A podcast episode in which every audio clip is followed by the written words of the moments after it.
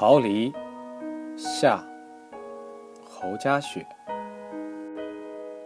第二日清晨，男人起了个大早。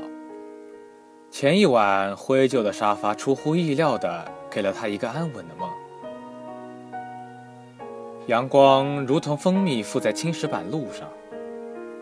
男人的步子节奏一步步加快，终于和记忆中的脚步声节奏重合。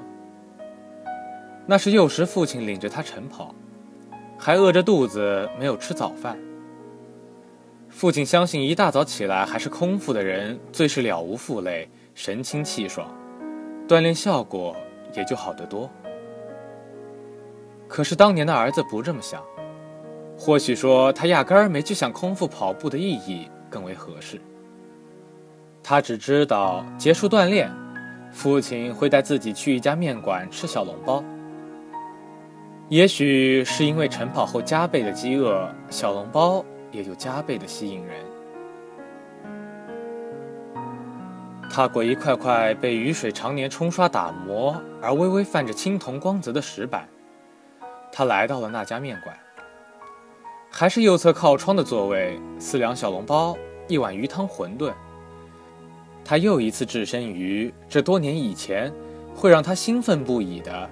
新鲜出笼的面食蒸腾出的湿漉漉的水汽中，小笼包半透明的面皮下汪着温热的汤汁，牙齿轻轻一碰，富有韧性的面皮，汁水便裹挟着刚刚蘸上的陈醋的酸甜，充盈了整个口腔。一口乳白的鱼汤入口，稠厚的香气，又一遍让味蕾兴奋地轻颤起来。男人在温热的水汽中微微眯起了眼睛，口腔内的余味还未散去，却是听见有人在唤自己的名字。男人一开始没有反应过来，完全没有，他只是用凝视一个毫不相干的人的姿态，聆听着这几个渺远而空漠的音节，直到声音的主人那沙哑的声线蔓延到感官的最细枝末节，他才猛然感受到。浑身僵住，太久没有人唤他的名字了，久到他已经无法准确的条件反射出这个代号的意义。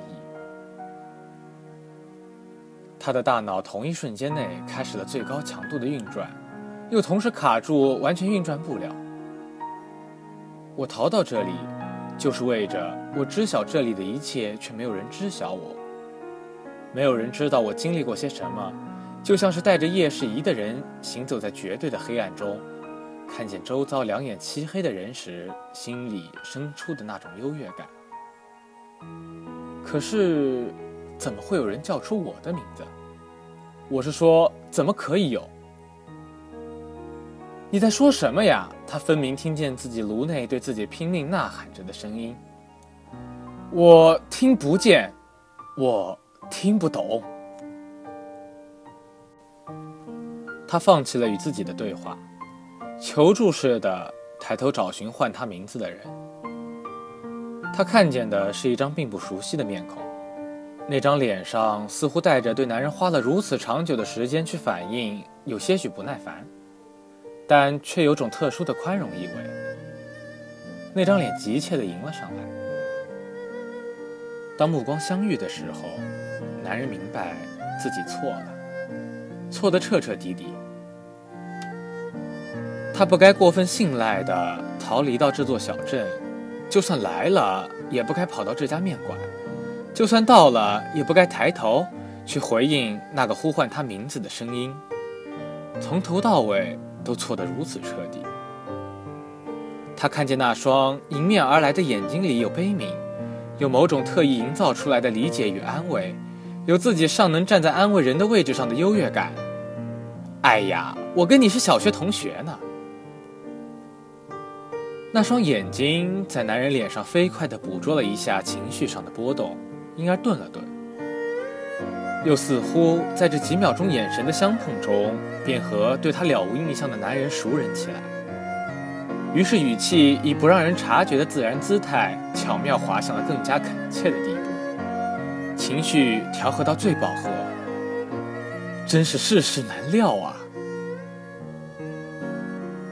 见男人没什么反应，他又急忙却又努力地做出不经意的语气，补充道：“一个多月前我吃晚饭的时候，在电视上看到你的事了，真是……”见男人没接话茬，他似乎是有点窘，又似是强调，又似是惊叹地加了一句：“真是上电视了。”男人垂下了头，分明听见最后一点点世界崩塌的声音。他觉得自己太蠢了，像是被生生扇了一个耳光。他一句话也没说，也一句话说不出，径直起身，一步，两步，开始奔跑。但是跑到哪里去呢？他不知道，他要逃走。他跑过一座座白墙以及上面附着的黑瓦，他跑过被广场舞侵袭的空地，跑过那些跳得眉飞色舞的大妈，跑过弯曲的河道，行驶其上的乌篷船上，有观光客用纯属于观光客的欣喜而又庸俗的眼光打量着小镇。从来是他就明白这里并不美好，可他至少认定了这是个逃离的去处。可到头来。连个去处也不是。他向前跑着，跑着，拼命地跑着。终于，他在奔跑中找回了几分平静。掏了掏口袋，证件、钱包都还在。他来到大路上，拦住一辆出租车，到最近的高铁站。出租车司机脸上有几分不自信。那可远，咱们这阵子可没有高铁坐呀。对，去。他受不了还要坐上好几个小时的长途巴士的速度，他一刻也不能等，他要逃离这里。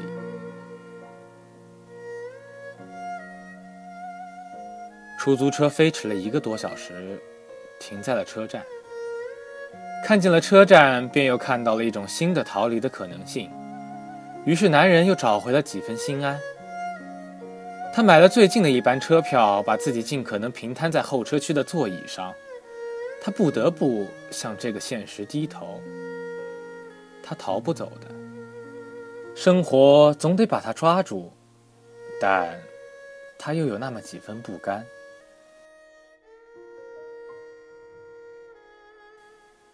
他站起身想走走，躲进了车站的小书店。财经、成功学、心灵鸡汤、花边新闻小报，某地又发生了几起偷窃案。眼睛从上面一一掠过，他想，这也许才是理想国在人世间真实的样子吧。蝇营狗苟，倒也各司其职。他目光一转，看见两个字。逃离。旁边红底黄字的广告浮夸而扎眼，最新诺奖得主作品，与素净的封面格格不入。他取下书，付了钱，小心翼翼地撕开了书外包装的那层透明塑料膜，保持其完整。年少时读《荆棘鸟》，其中朱思婷撕开香烟外塑料膜并保持其完整的小举动，让他一直没忘怀。也谈不上喜欢不喜欢，他就是记住了，而且出于某种不知名的原因，也就跟着这样做了。自此以后，成为习惯。他摇了摇头，事情越是扰乱的没法正常思考，潜意识越是发挥作用。然而，潜意识关注的原来都是这些最细枝末节、无关紧要的事吗？列车没多久便到站了，他携着书上了车，坐下翻开了第一页。还没读几行，方才的挣扎与奔跑，便融合成一股浓浓的睡意向他袭来。在睡着的一瞬间，他竟然难得的感受到了清醒与睡眠的临界状态。那个时刻，他感到一切。所有的挣扎与不甘，似乎都是很遥远的事了。在睁开眼时，他心中暗喊不妙。LED 屏上分明显示出自己应该下车的站的站名，可是虽是还未坐过站，已经来不及了。该下车的人都已离开的差不多，人流都是上车的人在往内涌，加上箱子将过道堵了个严丝合缝。不过话虽如此，若是努力一下，大喊几句借过，兴许还是能下得了车的。可是他已经不打算挣扎了。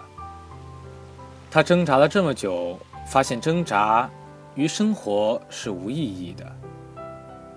于是此时连这么简单的一下都不愿意尝试了。他只是在车门关上的一瞬间抬起了手。乘务员，我坐过站了。乘务员脸上涌起几分觉得其荒谬的表情。我刚刚就在您面前提示了好几遍到站了，您怎么我坐过站了？他用一个平静的陈述句，将乘务员的话生生截了一半。乘务员只好放弃还未说完的话，领着他一路向前来到餐车。您先在这儿等着，到下一站下车买返程票。接着递给他几张表填。他盯着表想，说不定下一站我还是会坐过站呢，那样也不错嘛，谁知道呢？又有什么是能说得准的呢？他的情绪并未真正受坐过站的影响而变得更差，当低落到一定程度，便不再有更低落之说了。只是为了整个逃离的过程，更加了几分荒诞可笑的色彩。填完表，他继续读《逃离》。啊，故事里的卡拉的逃离是夭折的，不如说是他亲手溺毙的。男人就这么漫无目的的想着，直到一个女人的声音飘进他的耳朵。早，和之前在面馆那个喊着他名字却又让他不明所指的声音不同，这声和名字相比毫无任何归属标志的早，却让男人明确的明白是对他说的。他觉得奇怪，现在不说是下午，也得是中午了，打招呼的人何以用早？他努力辨识着眼前的人，起初只是打量着脸，并未分辨出。然而，当他看到那头发独有的弧度时，他认出来了，是小学时的同桌。当时他偶尔睡过头迟到，同桌便效仿鲁迅在三味书屋之做法，自然是不敢用小刀刻的，会被老师骂，只敢用铅笔在他桌上一角嘲笑似的写上一个小小的“早”字。与他见面也总不分时辰，以早问候。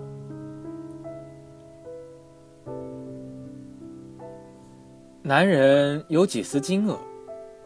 你也坐过站了，他接过话，似乎坐过站是一件再自然不过的事情，并且轻描淡写的补充：到站左右接到电话说我被辞退了，所以坐过的站。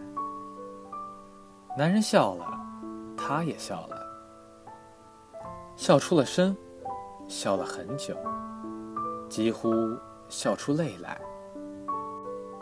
男人没有再坐过站，女人也没有。他们在下一站买了返程票，一路一言未发，似乎也没什么好说的，便也没留联络方式。只是出站时在电梯上，女人让人摸不着头脑的来了一句：“奇怪，我总是相信最好的时间是还没到来的时间。”男人走出闸口的时候想。原来我一直心心念念的逃离，竟是在归来的路上。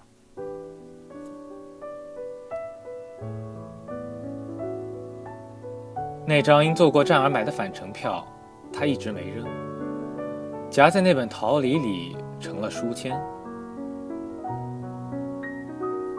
他还是时不时读一读逃离，他挺喜欢这几个故事。每读几页，那张车票便就往后挪几页。